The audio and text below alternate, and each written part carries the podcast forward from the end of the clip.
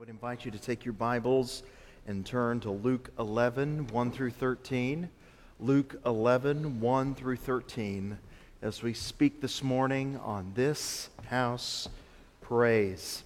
This house Prays as the weeks continue to build in our series. We're talking about the foundations which hold up the house, which is called, which is called First Baptist Church. Last week we spoke of worship. This week we speak of prayer. Our main statement for this morning is this prayer changes everything. Prayer changes everything. I don't know if you believe that. There are some that take the position, the famous Christian philosopher Kierkegaard said, that prayer is not about changing God's plans, but rather changing you. That prayer is not any means of asking God to do something, rather, it is the means by our asking which God conforms us to his will. Now, I'm not going to argue with the fact that our hearts change when we pray. But as you read the Bible, it is clear to me that when people prayed, things happened. When people prayed, things changed. I don't know how to reconcile all of those things and how it works with providence and so on and so forth. I just know this that the pages of Scripture tell us it pays to intercede. This morning, I want to speak with you on Jesus' instructions for prayer. In Luke 11, verses 1 through 13, notice what his disciples note of him.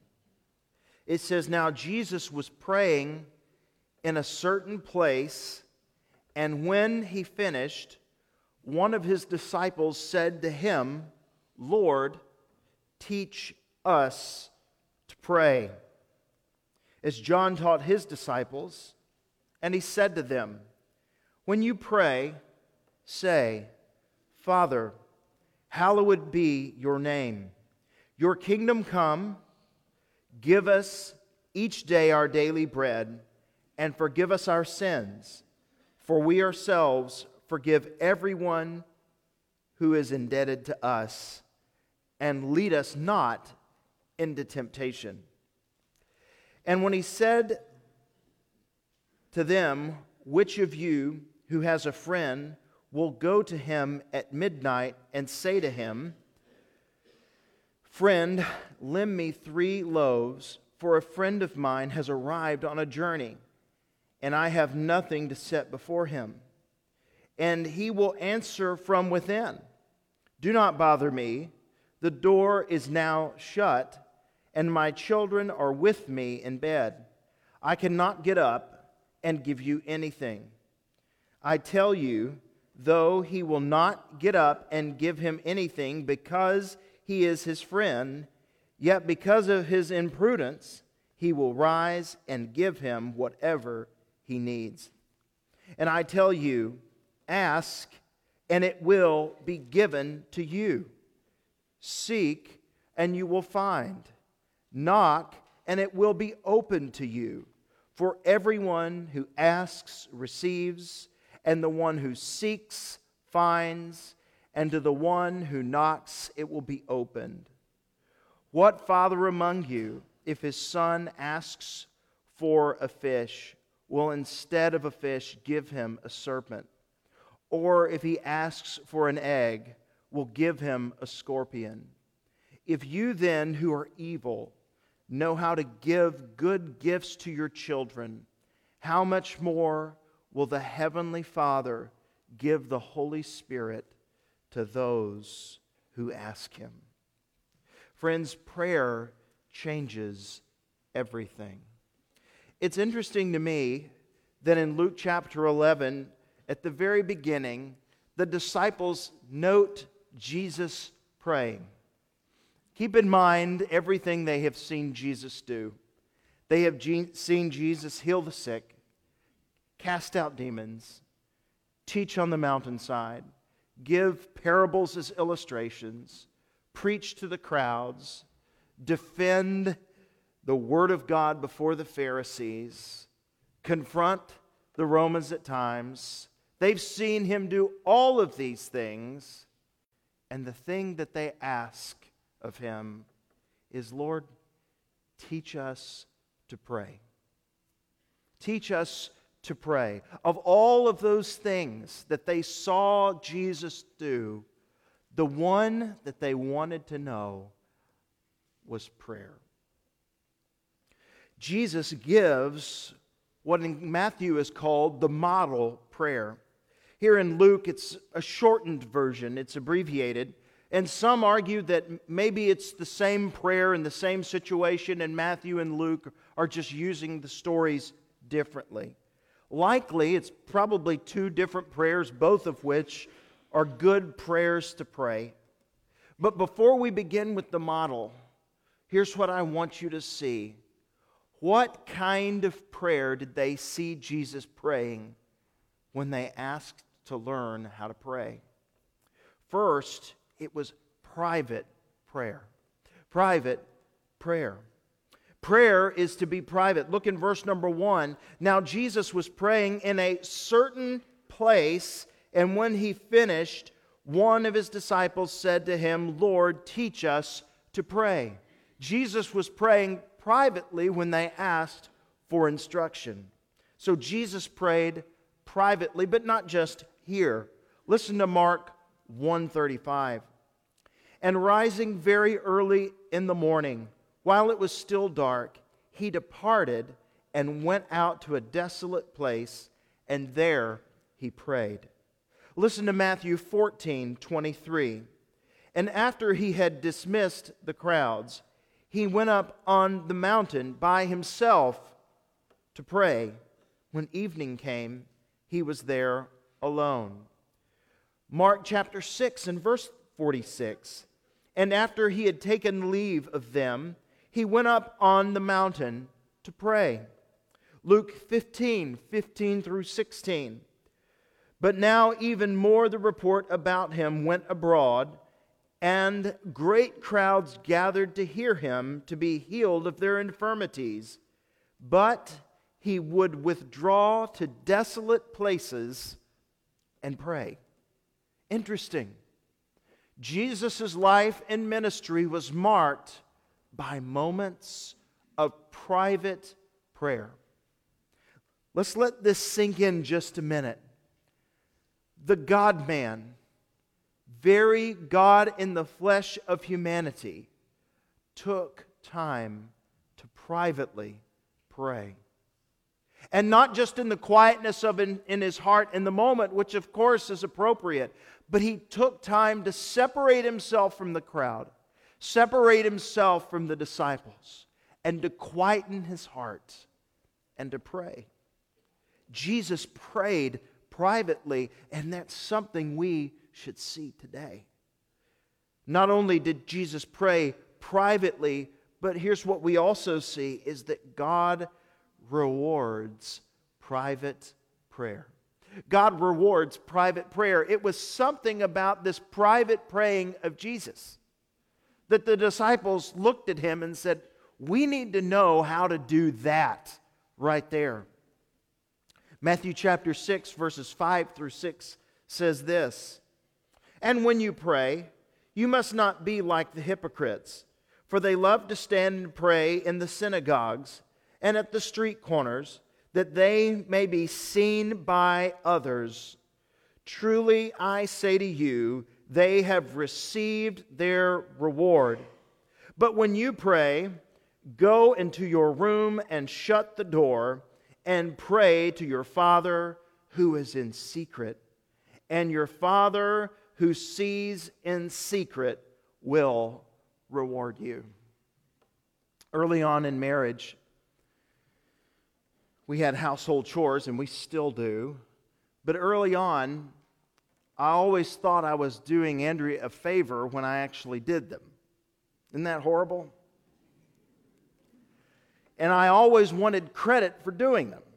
So, for instance, if I was to clean the kitchen or the bathroom or whatever, I would always clean it, but conveniently leave out the cleaners as evidence that I had done so. Why? Because I liked getting credit. I liked her to say, Oh, babe, thank you so much for doing that. That is so selfish. And you're probably thinking right now, What a pig. All right. that is terrible. But I'm telling you, me, like everybody else, I love to be acknowledged when I do something right. But the longer I'm married and the longer I've loved her, the more I find it is more rewarding to serve her, whether she sees it or not. You know, we love acknowledgement. But Jesus tells us something about prayer. Prayer is not to be looked at as a lucky charm. It's not to be looked at, well, it's just what Christians do, so we're going to do this in some public, notable fashion. Not that public prayer is wrong. We're going to talk about that in a minute. But the posture of our heart is not that we should be pray expecting to be thanked. So proud you prayed for your meal today. So proud you prayed it. I'm, I'm proud of you. That's not the posture of prayer. Notice I'm going to read it again. Truly I say to you, they have received their reward. But when you pray, go into your room. By the way, these are single use, not plural. But when you pray, go into your room and shut the door and pray to your Father who is in secret, and your Father who sees in secret will reward you. Let me tell you how I've seen this play out in my own life. When you engage the Lord in private prayer and you bare your heart before Him, and you are totally honest and you talk with Him and you lay your requests before Him, let me tell you one of the rewards you will receive is that you will see how He answers those prayers and only you will be able to appreciate it in its fullness. Only you will receive the reward of knowing that your Father has heard you and has answered your prayer. This is the blessing and the treasure of private prayer that as you pray for things and as you pray over situations and then later on you see God move, you are rewarded with seeing God move. It's the blessing of private prayer. God rewards private prayer. But not only is prayer to be private, prayer is also to be corporate. It's also to be corporate. Notice again in verse number one now Jesus was praying in a certain place, and when he finished, one of his disciples said to him, Lord, teach us to pray, as John taught his disciples. What does that mean? That means they've heard John's disciples' prayers. That's a public prayer. And he said to them, When you pray, now the you here it's not singular, it's plural. So, this is what Jesus is saying. We'll use some Southernese. When y'all pray, say, Father, hallowed be your name. Notice when you all, when y'all pray, prayer is to be corporate. The disciples were asking for a prayer to set them apart as followers of Jesus. Now, if you know Matthew 6, in fact, I'll just turn over there for a minute. Matthew 6 and the great Sermon on the Mount, there are instructions for prayer. And in Matthew 6, verses 8 and 9, this won't be on the screen, but just hear this. He says, Do not be like them, for your Father knows what you need before you ask them. Ask him. Notice verse 9. Pray then like this. And then he gives and proceeds with what we know as the Lord's Prayer or the model prayer. But now compare this to pray then like this to now Luke chapter 11 and verse number 2. And he said to them, When you pray, say. For instance, depending on what Christian tradition you grew up in, the Lord's Prayer, or a prayer similar to what we find here in Luke 11, in my particular tradition, I was told that it's a model. It's only a model and a guide. We should not think that we are to pray this all of the time. But after carefully looking not just at my own research, but also the research of several New Testament scholars in the Gospel of Luke, they say that Jesus is making it clear that the Lord desires from Luke 11 for us at times to pray this prayer. We should not ever hesitate and think that we cannot pray, Father, hallowed be your name, your kingdom come. Give us each day your daily bread and forgive us our sins as we ourselves forgive everyone who is indebted to us and lead us not into temptation. Friends, why do you think that it's important that we have at least one prayer that we're told every word to say? Let me tell you why I think it's important because sometimes you don't know how to pray. Sometimes you don't know how to pray, and if you don't know what to pray, here's a prayer that you can pray every day. I think that's one of the reasons why it's there. Now, we do know from the New Testament that even when we don't know how we ought to pray, the Holy Spirit helps us and intercedes for us with groans that words cannot express. We know that is true, but I want you to see here that it is not wrong. And when you don't know what to pray, the prayer that starts with Our Father is plenty good enough. Prayer is to be corporate. The disciples were asking for a prayer to set them apart as followers of Jesus. This kind of prayer, notice, is for the disciples. It is for the disciples. Jesus did not give instructions for prayers for the whole world, but for those who follow him. Those who follow him. Prayer is to be corporate. In fact, can we put the prayer on the screen? Can we do that together? Look in Luke chapter 11, verses, it begins in verse 2. Can we get that on the screen? I want you to say it with me. I know because I have memorized the one in Matthew, and I get that one confused, and I'll start saying the one in Matthew. You can pray with your eyes open. Let's pray this together. Let's look at the screen. I'm going to look at this one because the words are bigger. All right? Let this be our prayer. Say it with me. Father, hallowed be your name. Your kingdom come.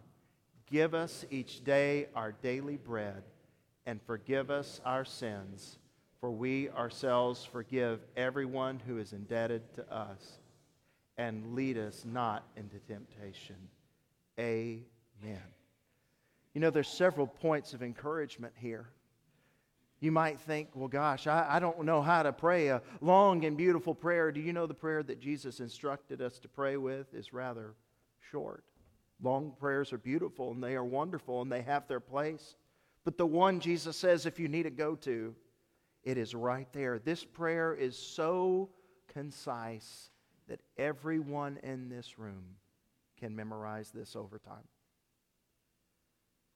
Prayer is to not only be private, it is to be corporate when we come together that we might hear each other's voices.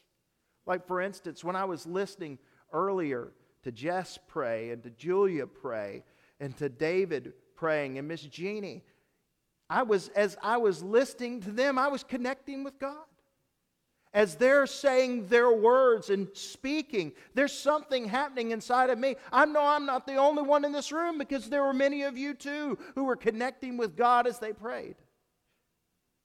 Because prayer is to be corporate, it changes everything. It's not only to be private, but it's to be corporate. But also, not only can we pray the specific prayer that we're given instruction for, but we can also Notice it as a model. And this is the instruction that Matthew chapter 6 gives. And what we see from this famous prayer is that our prayers, when we pray, Because you might think, I, you know, I don't, I don't know. I don't know what to pray. I remember as a kid, and I would listen to people pray in church. I knew I was to say amen. I knew I was to say the phrase lead, guide, and direct. I knew I was supposed to say uh, yes or mm at some point in the prayer. Like, you listen to these things, you go, okay, I guess that's, that's how we pray, right?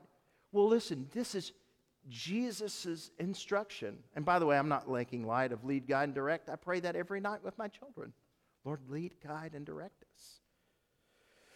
But prayers should contain five major focuses, and we see these in verses 2 through 4.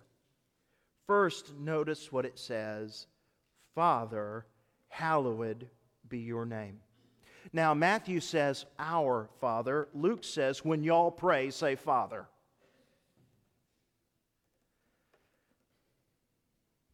Prayer should contain five major focuses, and the first thing we ought to pray is the glory of God's name. The glory of God's name. You know, one of the things that I love so much about this is because if you're anything like me, on any given day, a lot of things can be going wrong. And the first thing that Jesus says to pray for is not what's wrong with you, not what's going on, not what you think's wrong with your neighbors, but for the glory of God's name. Listen to John chapter 12 and verse 27. Jesus says, Now my soul is troubled and what shall I say? Father, save me from this hour, but for this purpose I have come to this hour. Father, glorify your name. Then a voice came from heaven I have glorified it, and I will glorify it again. I want you to look at this verse Father, hallowed be your name. Well, we don't use the word hallowed much. What does hallowed mean? It is literally asking God that his name would be honored as holy. Here's what Jesus is saying. By saying, Our Father, hallowed be your name, you're saying this Lord, I pray that your name would be glorified in all the earth. That's what it means, our Father in heaven. Hallowed be your name. Our Father, hallowed be your name. You're praying, it, it is asking that God would glorify his name in all of the earth. But then the second focus that Jesus mentions is not just the glory of God's name, but the establishment of God's kingdom. Look in verse number two Father, hallowed be your name, your kingdom come. Your kingdom come. Well, what is the kingdom of Jesus? What is the kingdom of God? We talked about that earlier in the summer, but we've all slept since then. The kingdom of God is the reordering of creation. When sin entered the world and darkness began to creep into God's good creation and destruction began to spread from ground zero, Eden, all the way out and covering the whole earth, God sent his Son to that broken world to establish a kingdom that just as the destruction spread from Eden, the order and the blessing would spread from Calvary. This is the kingdom that God has inaugurated and started, that He is reordering His creation for the glory of God. Luke chapter 9, verses 1 through 2. And he called the twelve together and gave them power and authority over all demons to cure and to cure diseases. And he sent them out to proclaim the kingdom of God and to heal. I want you to look at this. Notice what the kingdom of God is accompanied with healing, exorcism, good news. It is the reordering of creation, the very news of the kingdom of God is that God is reordering the world. And despite what it looks like today, there is a day coming when Jesus and the work will be done, and Jesus will come again, and the kingdom of God is going to fully reorder the world when Jesus comes again. We sang about it at the midnight cry just earlier today. The kingdom of God is the reordering of creation. So when you pray, you start with Father, hallowed be your name. You're saying, Lord, may your name be glorified in all of the earth. But then, second, and may your kingdom be established, is what you're saying.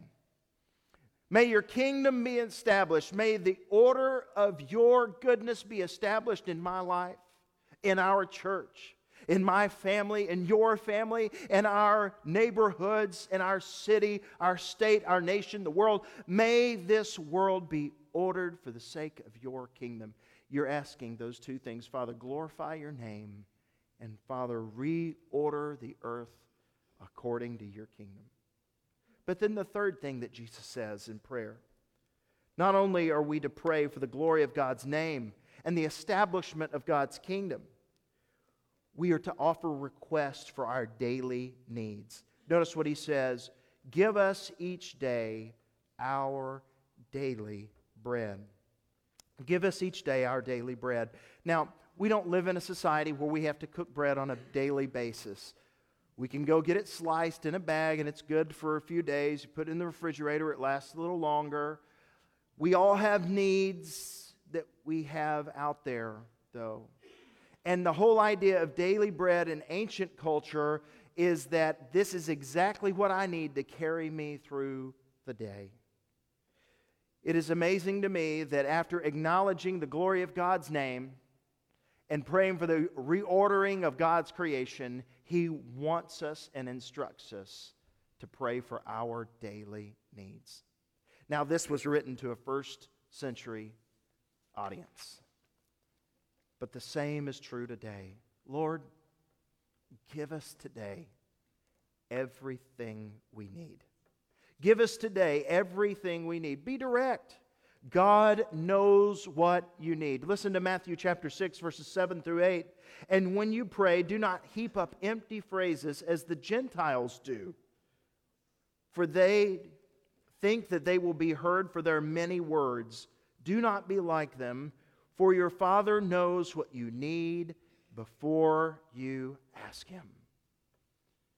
Jesus, the Heavenly Father, wants to hear about your daily needs. Is there something that is burdening you every day? Lay it before God. Do you have a need that needs to be met every day? Lay it before God. He wants to hear. And also, this implies that this is a daily prayer. Be direct. God knows what you need. And also, be bold. God wants us to ask. Be bold. God wants us to ask. You know, one of the most convenient things that has ever happened in my preaching is I mentioned about a month ago that I really enjoy Albanese gummy bears. Listen, you all have been so kind to me. I've put on at least five pounds. I've gotten so many gummy bears since I talked about that. And last night, as I had opened a bag, my children were there. And I was sipping a Coke Zero, and I was giving a couple of them to each child. And I gave them each three gummy bears. They had to have a red and a blue and a purple. Don't know why, but they all, they all had to have that. And then each of them asked that they could have a sip of my Coke Zero. Of course, their mother's not around because what kind of parent does this to a bunch of toddlers, right? But anyway, I give them three gummy bears and I give them each a sip of Coke. And after it's all said and done, everybody walks out, and then my youngest daughter returns back in, Lucy, and she says, Hey, Dad, can I have some more gummy bears? I said, Honey, you've already had your three gummy bears. And besides, your brother and sister have not, they wouldn't be getting any more. But she said, But you can give them to me.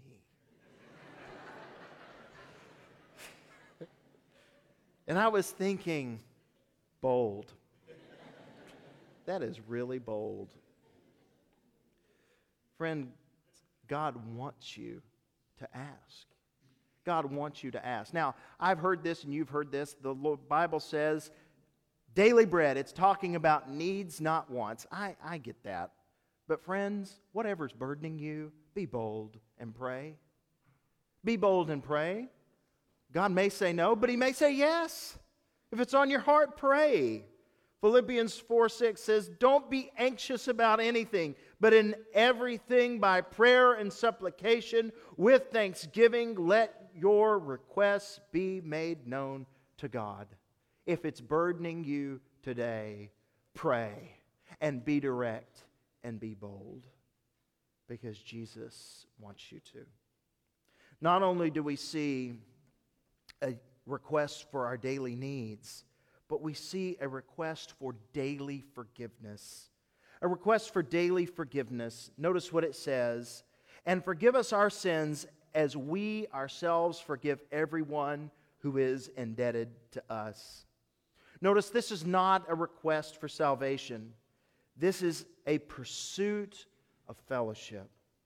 The pursuit of fellowship is both with God and our brothers and our sisters that a part of this prayer, this is assuming that you are in relationship with Him. You're saying, Lord, forgive me of my sins. And by the way, if Jesus is saying a part of your daily prayer should be confession of sins, don't you think the assumption is that you have sins to confess?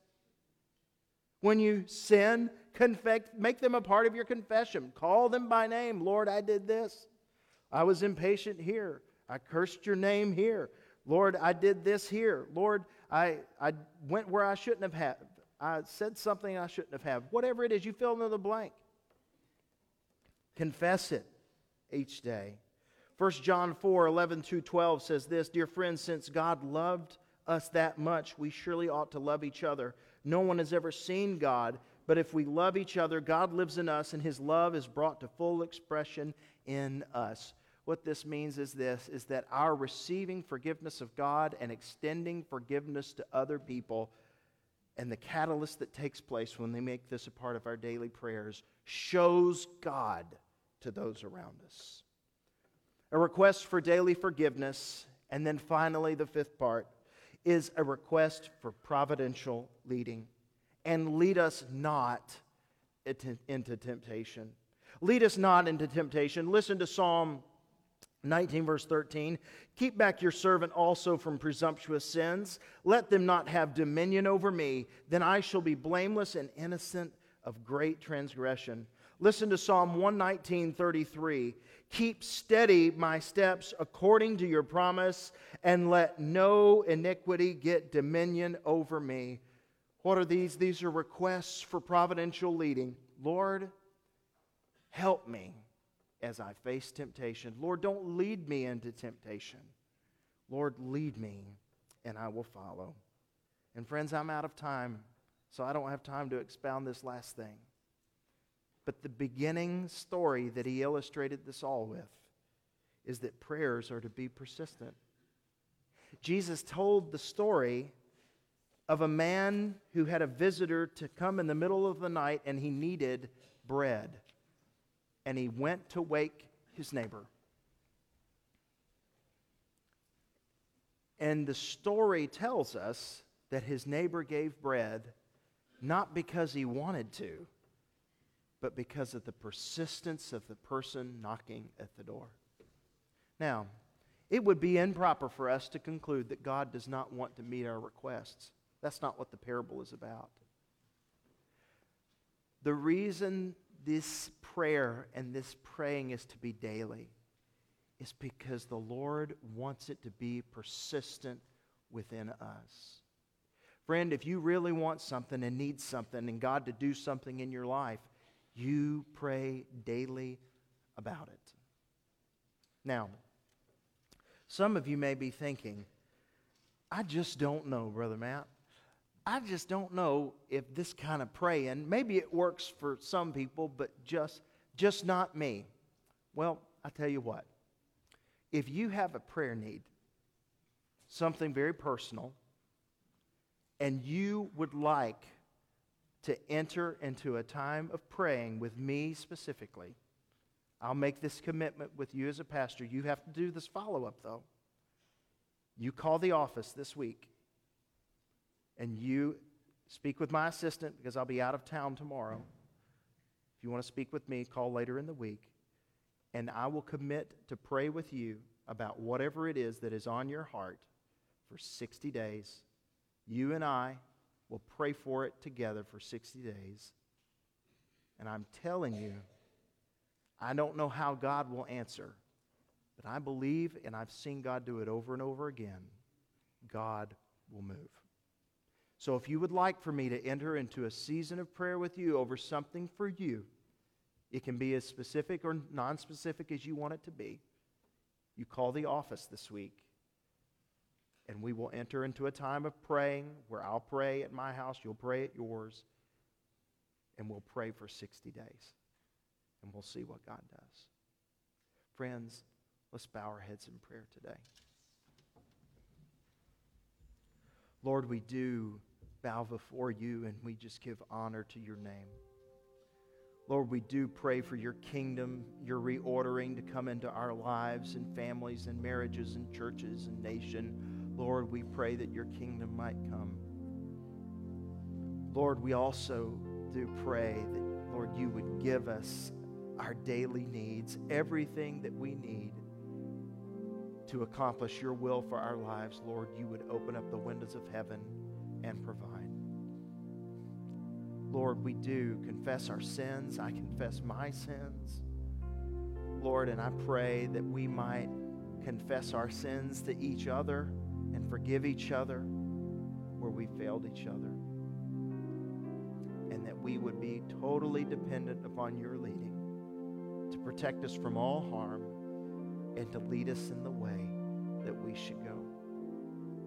And Lord, as a final, final thought this prayer, I know there are people in this room that want to believe that it's true that you answer prayer. But they're struggling today. Lord, today I pray that they would according to your word, because you've said it, step out and begin to lay their heart and needs in prayer before you. Lord, forgive us for being so prayerless. Strengthen our hearts. It's in Jesus' name I pray. Amen.